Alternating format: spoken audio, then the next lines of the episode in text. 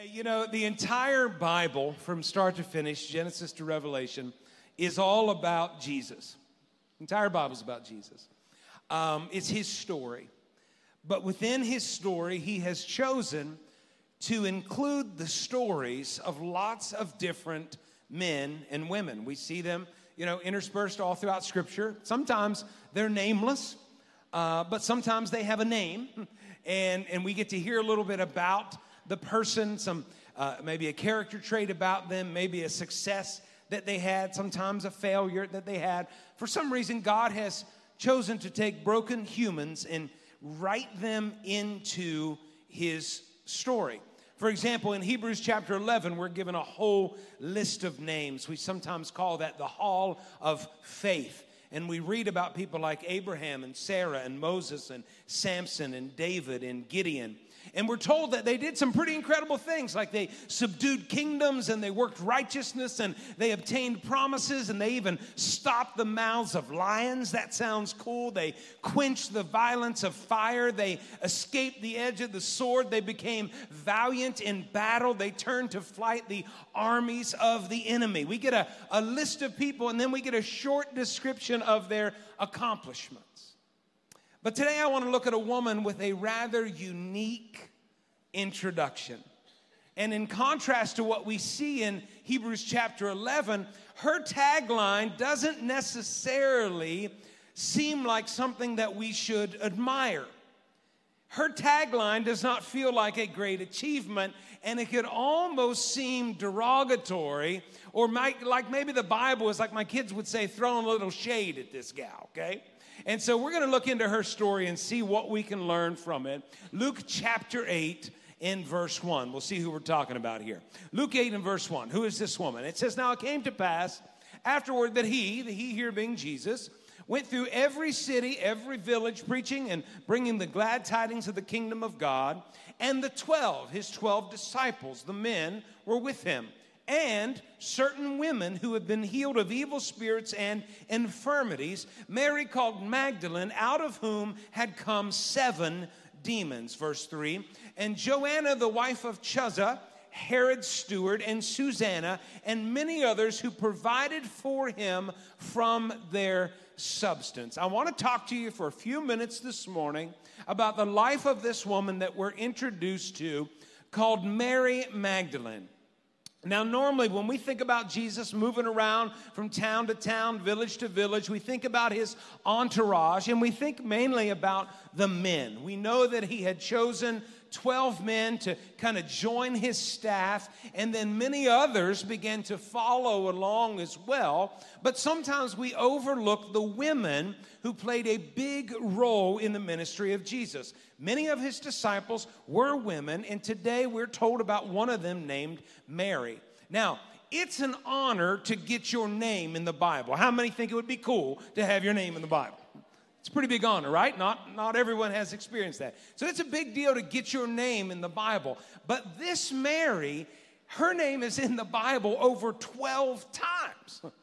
She is actually talked about more than some of the apostles. So this is a really, really big deal. But I'm thinking if I get to be mentioned in the Bible, I kind of want to get to choose a cool tagline.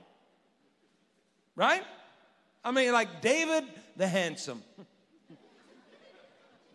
I, something, right? You, you, if it's good, you're going to say something about you, like Abraham. Abraham had some issues, but he's called the father of our faith.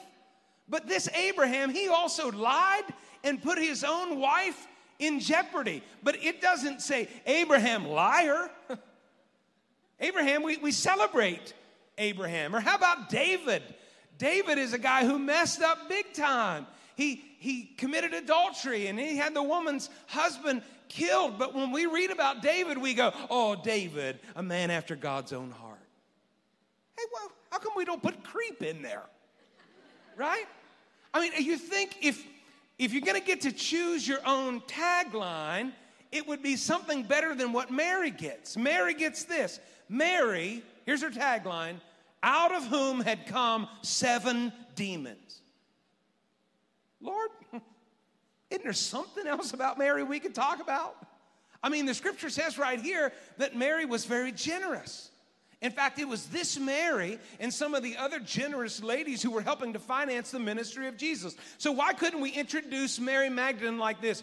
Mary Magdalene, a generous soul. How many think that sounds good? It sounds good. Or how we could go down home with it. How about this? Mary Magdalene, she's loaded. how about this? Mary Magdalene, money bags. Something, right? I mean, something better than Mary Magdalene, out of whom he's cast seven demons. Surely we could come up with something else, but for some reason, God wants this said about Mary, and it's not just said once, it's said several times. We're in a series here at Crossroads called Mistakes I've Made, Lessons I've Learned. Mistakes I've made, lessons I've learned. And thus far, in this series, we've looked at, into the Bible and we found some of the great heroes of our faith. They've done some awesome things for God, but then those same people have made some really, really big mistakes. One of the most difficult things, I think, for you and I to grasp in this life is that sometimes we are going to do some really good things that would even surprise our mother in law. Come on, somebody right? Like, whoa, how did he do that? That must have been an accident. he must have fell into that wind, right? There are going to be some times in our lives where we nailed it. We got the W. We made the right choice. We showed that we were a person of character and honor, and our mamas would be proud of us. But here's the bitter truth everyone in this room, I'm going to look at all of you. It's going to take a minute. Everyone in this room there is going to be a time in your life and mine where we mess up royally. We use the wrong words, we said the wrong thing, it came out of our mouth, we couldn't stop it. We, we hit send too quickly. We signed that contract. We said yes when we should have said no. There are choices that we make that will make us so ashamed of our mistakes. And I'm not trying to bring anyone down or speak something negative over your life, but listen to me, sunshine. If you live long enough, you're going to make some mistakes. We all are. But here is the hope we're finding in this series that God is so good that He not only redeems our souls, but He can even redeem our mistakes and if he can take the broken people in the Bible and do something beautiful with their poor choices, there is hope that he can do something in us broken people too. Can you say a hearty amen this morning? Thank you, sir. All right, so thus far in this series, we've looked at people that made mistakes and we've said this when we make mistakes, we don't make excuses. Say that again. When we make mistakes, we don't make excuses. We don't need to shift blame. We need to own our own mistakes. We're a church that believes that. We live in a culture that is addicted to blaming somebody else. But in our church, when we make a mistake, we don't make excuses. We own it. It wasn't someone else. Can't blame my wife. Can't blame my kids. It was me. I messed up. Let's get free right here in front of God and everybody, and let's just say this together. Somebody say, It was me. Go ahead.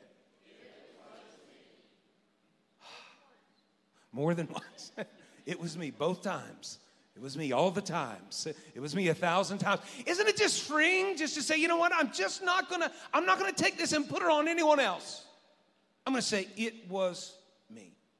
And in the first three parts of this series, we've had an it was me type message every week. But today I do wanna shift in our approach. Not that we're shifting blame, but I wanna look at another side of this diamond. I want to look at another facet of this truth. And today I want to look at how the mistakes of others might be impacting our lives. The mistakes of others. I'm not taking my blame and putting it on someone else, but I am facing the truth that sometimes people in my life make certain decisions that might, might cause me some pain, might cause me some heartache. We're told that Mary Magdalene at one point had in her life seven demons. I got to tell y'all, this is the most interesting Mother's Day message I've ever preached. when, when, when the preacher gets up with the microphone and says, Hey, I want to say Happy Mother's Day, let's talk about demons.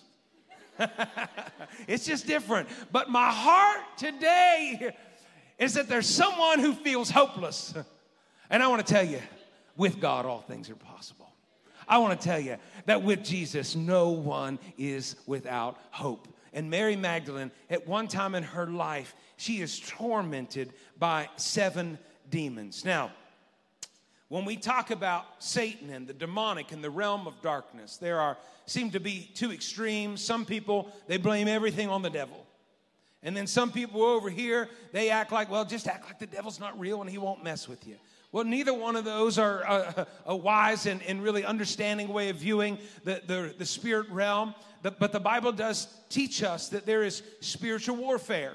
And there are things that happen in our lives that can't always be explained just in human terms. And actually, one of Satan's greatest tricks is to get us to believe that he doesn't exist and then we will end up fighting the wrong battles. Some of y'all just, I mean, every time something happens at your house, you lose your peace, everybody goes crazy, you break stuff, the cops get called. Listen, you ain't fighting like that because the kids broke something. You're fighting like that because there is an unseen enemy in your home, and instead of getting mad at your husband or your wife or your cat or your dog, you need to go get alone with God and take authority over the enemy and say, God, I'm recognizing there's a spirit of strife in our home, and this is the temple of the Holy Ghost, and we're not going to allow the enemy to come in and steal, kill, and destroy in our home. We're going to have the peace of God here. You need to stop fighting the wrong battle, stop fighting against flesh and blood and get on your knees and fight some spiritual warfare so that God can bring his peace into your home. If you don't know that the enemy is real, you will always be fighting the wrong battles. Now, let's talk about this woman. She's got seven demons. I've been in ministry for over 25 years now, and I've had some encounters with people that I would say were either possessed or greatly oppressed by demonic power. And sometimes that activity was brought on through their own choices. They chose to participate in a sin that opened them up to the realm of darkness. But oftentimes, my personal experience is that those that are tormented by demonic power are often the victims of someone else's sin. They were abused, they went through some trauma Something happened that necessarily, it, it, wasn't necessarily by their own hands, but by someone else's hands. It wasn't always their mistake, it might have been someone else's. And as I reread all the scriptures about this Mary Magdalene this week with seven demons, I couldn't help but wonder what happened to this woman? What did she live through? What did she go through? That she got these seven demons. And over the years, there have been a lot of speculation about Mary. And some people have said she was a prostitute, but Scripture doesn't teach that. Scripture doesn't show us that. She was definitely from an area, Magdala, which was known for prostitution, but that doesn't mean she was. And I just began to think could it have been someone else's choices that subjected Mary to this torment? So I just wanted to look at her life this morning and say, how could a woman who lives through so much pain, how could a woman who has such a past, how could this woman rise to prominence in God's holy word and find herself being mentioned more than some of the apostles? Over and over and over again, we are repeatedly told about this gal. How did she find her way in the story of God? Why did God put her there? And what can we learn from her life? Well, let's look at another place she's mentioned in Scripture John 19 and verse 25. It says, There she stood by the cross of Jesus, or there stood by the cross of Jesus his mother, his mother's sister, Mary, the wife of Clopas, and Mary Magdalene. This is the darkest day in human history when Jesus Christ is crucified. All of his followers had scattered, and understandably, they're fearing for their lives. So, what do they do? They, they run, they, they flee, they hide. Jesus hangs there for six hours, not surrounded by those he loved, not surrounded by the many people. Think about all the people that he healed. None of them are there. Think about the 5,000. Remember when there were 5,000 and he fed them miraculously? All those folks, they gone. There's no, there's no free meal, so they're not there. How about the blind eyes that he opened? How about the deaf ears that he healed? How about the lame people that he touched that they could walk again? They did not use their ability to walk to go to the cross to support him, they used their healing to run.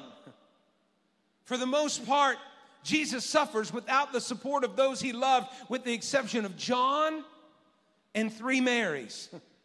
three Marys. His mom, thank God for moms, his aunt, and this woman from Magdala, out of whom had come seven demons. And thinking what we could learn from her life, I see her here at the cross, and it just shouts to me that this woman has entirely left her old life and is completely clinging to Jesus Christ. This Mary is not half in and half out. This Mary has not just added uh, Jesus to her life like a trinket or a hobby. This Mary is all in. She is sold out, and Jesus Christ has become her life. And I think one of the messages that has been lost in the American church is the total transformation of the gospel of Jesus Christ.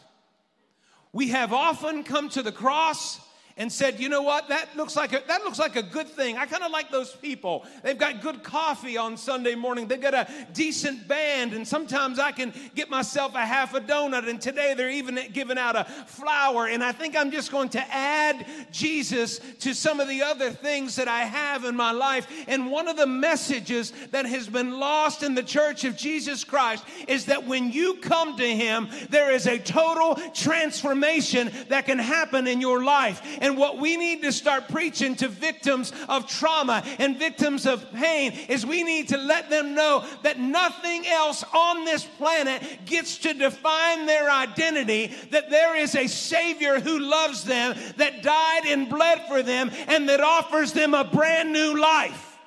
We need to, we need to preach that message that you don't have to stay the same, that, that you're not always going to be this way, that there is a God that saves and there's a Redeemer that transforms. She sees Jesus, and when she sees Jesus, it changes the way she sees everything else, including herself. Here's, here's the way out of pain it's to fully embrace your new identity in Christ Jesus. That's the way out of pain to fully embrace who you are in Christ. Some of us have been through some stuff. Some of us have had our lives greatly impacted by the sins and choices of others.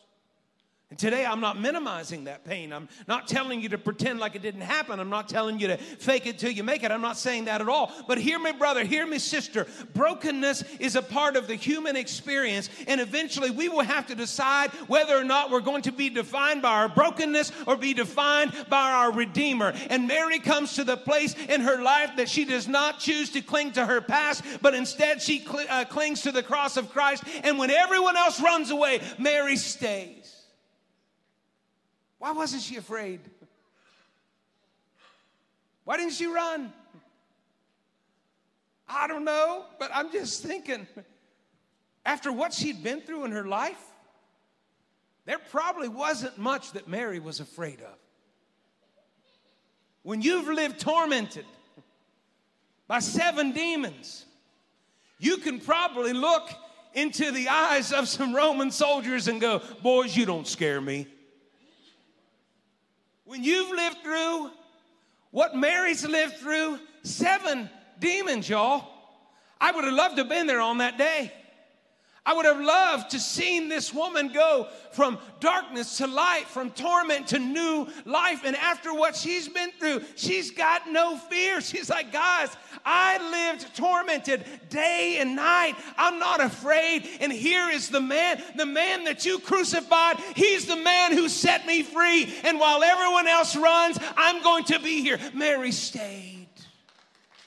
That's what happens When Jesus transforms your life, he removes fear, perfect love, cast out all fear. Mary had so embraced her new life that fear had no place in her. Now, this is not the only time we read about Mary in Scripture. She is one of the last people at the cross, but she's also first to the tomb. Look at Mark 16 and verse 9. It says, Now, when he rose, this is Easter Sunday morning, this is resurrection day. Jesus rose from the grave early on the first day of the week. He appeared first. Everybody say first to Mary Magdalene. What?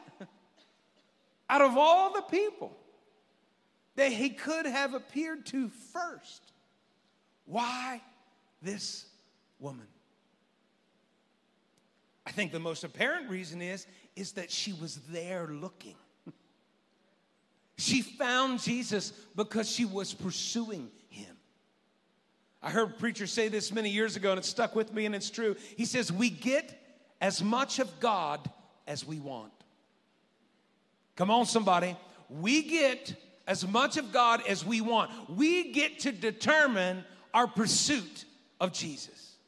Mary's there at the cross, Mary's there at the burial, and she's there for his resurrection. And as I thought about it this week, I thought, who better to reveal his resurrection to than a woman who knew what it was like to be raised from the dead. She had been living in death. And now she is raised to new life. Who better than a woman who had known darkness and torment and suffering for him to walk out of that dark grave and reveal his new life to her? If there's anyone who's going to be a powerful witness of new life, it would be this Mary who has experienced her own resurrection.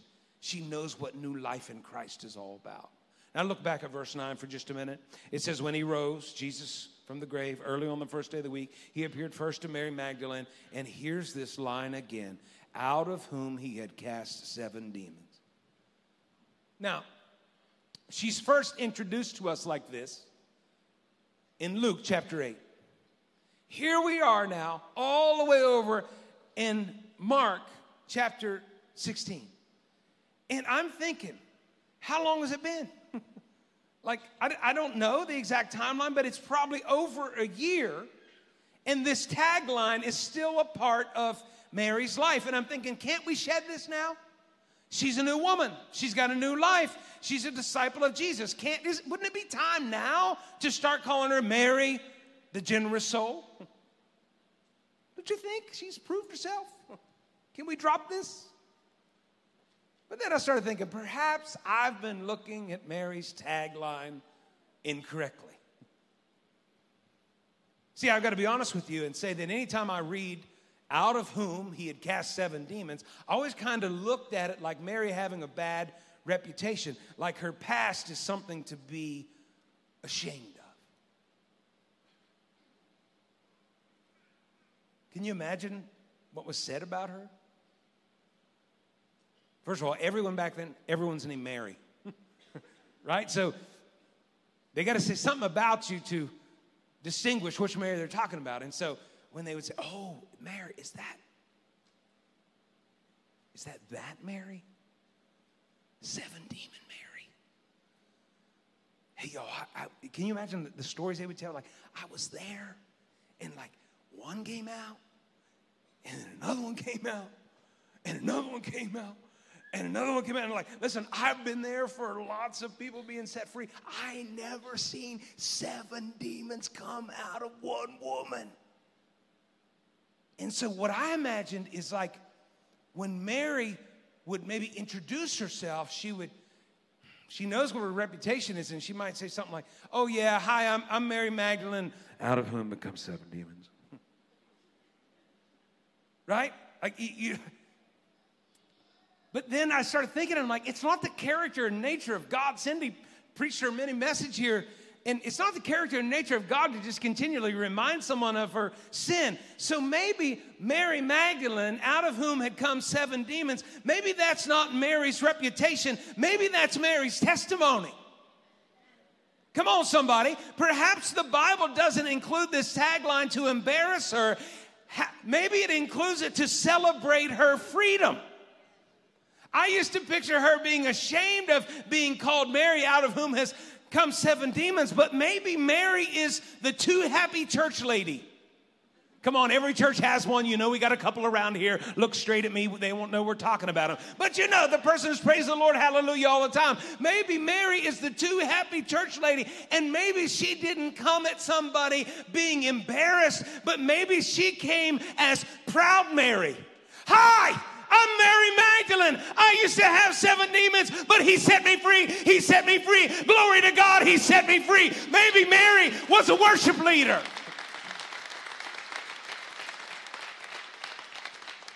Church, every one of us has a past. Every one of us has messed up. Every one of us needs the blood of Jesus. But here's the good news today we have it. we have it. And He's a God who is so generous with His grace and His mercy and His forgiveness. And you might be here today and feel like you've gone too far. You don't belong here with the rest of these church people. Oh, you got a new shirt on. I know you got a new shirt on. You look precious in your new shirt. But underneath, you are tormented. And I want to tell you today there is freedom. The same Jesus that set Mary free can set you free. The same Jesus that restored her can restore you. It is His blood that washed her clean, and it's His blood that washes us clean. Someone lift your hands and thank Him for His mercy and His grace today. Thank Him for His restoration power. Mary's tagline wasn't something to shame her, it was something to celebrate. And every time it's mentioned, she's praising God for what He brought her out of. Perhaps some of us need to stop allowing our pain and our trauma and our mistakes to be a reputation that we're ashamed of and start allowing it to be a testimony of God's goodness. Come on, I can look back in my life and there's some things I'm not proud of. There's some things that I would not want shown on this screen. But I can also tell you that looking back, it feels like that was a different person. Feels like that guy's dead. Feels like that's an obituary, not a testimony. How do we get past pain? How do we get past drama? We, we, we fully embrace our new identity in Jesus Christ. I'm almost done. John 20. I'm almost done, but Mary's not. Verse 11. But Mary stood outside the tomb weeping. She wept she stooped down and looked into the tomb, and she saw two angels in white sitting, one at the head, the other at the feet, where the body of Jesus had lain. Then they said to her, Woman, why are you weeping? She said to them, Because they've taken away my Lord. Can you imagine that? She had followed him, she had loved him, she had served him, she had given to him, she had worshiped, and she watched him die. Verse 14. Now, when she had said this, she turned around and saw Jesus standing there and did not know that it was Jesus. Jesus said to her, same thing the angel said, Woman, why are you weeping? Whom are you seeking? She, supposing him to be the gardener. Uh, why? why? Why did she think he was the gardener? I don't know. But my mind drifts real quick back to a garden in the book of Genesis where the first Adam disobeyed God, kicked open the door wide open for sin and pain and trauma and destruction and all that stuff to come into this earth. I, I think of that, that first gardener, but praise God, there is a last Adam, Jesus Christ, who in the garden surrendered his will to the Father, went to the cross, bled for our redemption and set right all the things that Adam set wrong. You glad that she thought he was a gardener? he, he, he did something that the blood of bulls and goats could not do. He took his own blood to be our perfect sacrifice. She sees him, she thinks, I don't know who that is. Maybe it's just someone here tending the garden. And watch what happens. She says, Sir, if you've carried him away, Tell me where you've laid him, and I'll take him away. And verse 16, Jesus said to her, Mary. And she turned and said to him, Rabboni, which means teacher. I'm telling you, I get goosebumps every time I read this story. She didn't know who Jesus was until he says her name. She had heard him say her name over and over and over again. And he says, Mary. And instantly she knows it's him.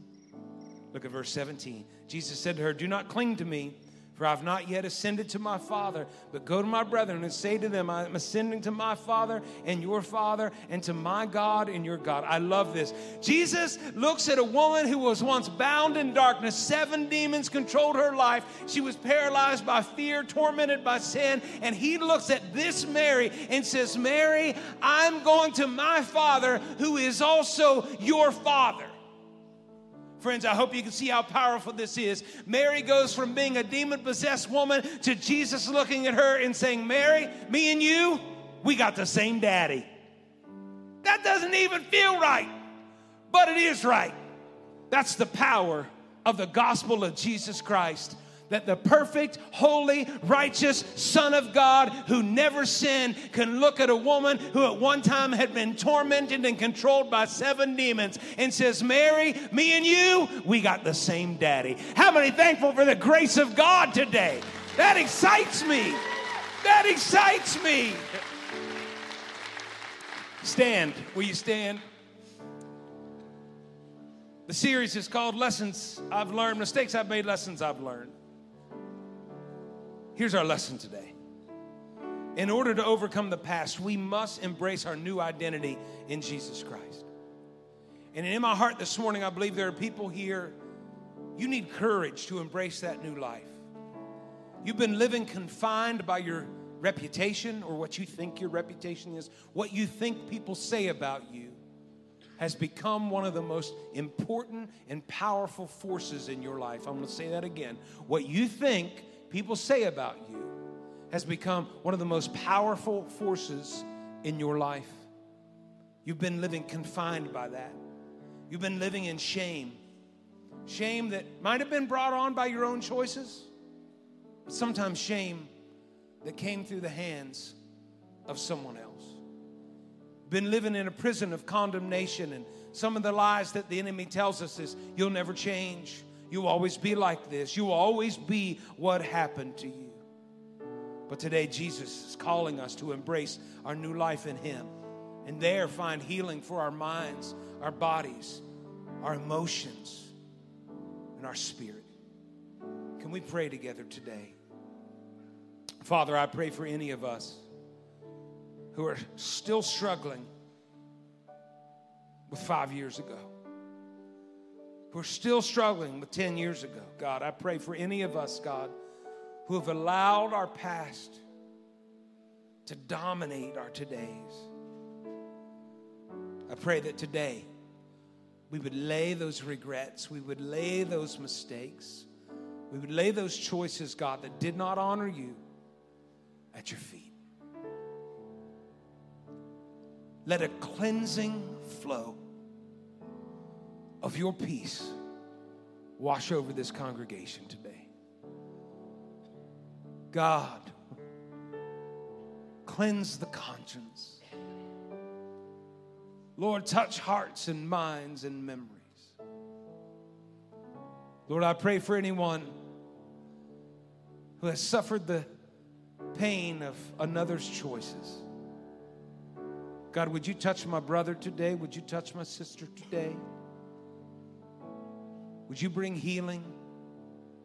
Would you release them? Would you renew their minds? And where that pain has attempted, God, to define and become their identity, God, today, would they cling to Jesus?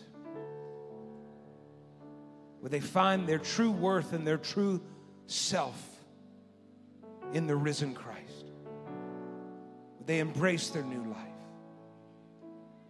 Today, if you're here and you're not a believer in Jesus, you're not a follower of Christ, you've never received this gospel message for yourself. Today is your day. Right there in your heart, if you know that God is calling you to a relationship with Him, He's not asking you to fix yourself. He's not asking you to do anything in your own strength. except surrender. Just tell him. Just say, Yes, Jesus, I need you. Forgive me of my sin, God. Cleanse me of my past. I want to know you, Lord. I want to serve you. I want to be new. Friend, His grace is greater than our failures, His mercy bigger than our messes. Today, He offers you a chance to begin again. Bible calls it being born again. Say yes to Jesus.